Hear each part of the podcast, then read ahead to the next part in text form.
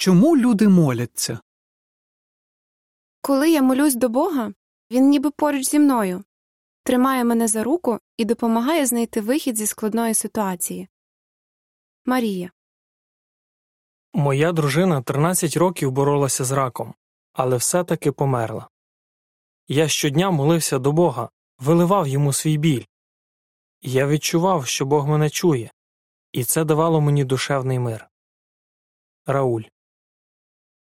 Молитва це дивовижний дар від Бога. Арне. Марія, Рауль, Арне та багато інших людей дорожать молитвою.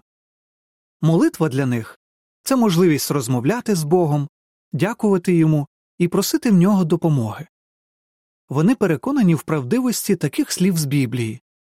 Коли ми звертаємось до Бога, то маємо впевненість хоч би що ми просили згідно з його волею, він слухає нас. 1 Івана 5.14 У той же час багато людей не вірять, що Бог слухає молитви. Ось що каже Стів. Коли мені було 17, загинуло троє моїх друзів. Один потрапив в автокатастрофу, а двоє втонули у морі. Я молився до Бога і запитував його, чому все це сталося, але відповіді не отримав.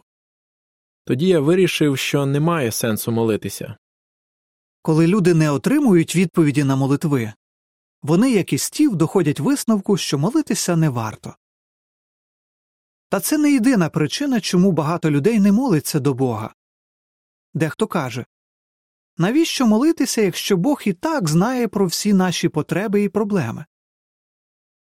Інші вважають, що Бог не буде їх слухати через їхні колишні помилки. Дженні, наприклад, говорить Я ніяк не можу забути того, що зробила в минулому. Тому мені здається, що я не варта Божої любові. Хіба він буде слухати таку, як я? Чи у вас теж виникали сумніви в тому, що Бог слухає ваші молитви? Найкраще на питання про молитву може відповісти Біблія. Примітка у Біблії містяться молитви багатьох Божих служителів, у тому числі Ісуса Христа. У єврейських писаннях Старому Завіті записано понад 150 молитов. Кінець примітки.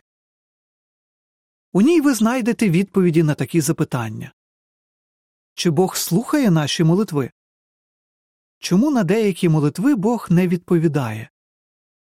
Якими мають бути наші молитви? Чому варто молитися? Кінець статті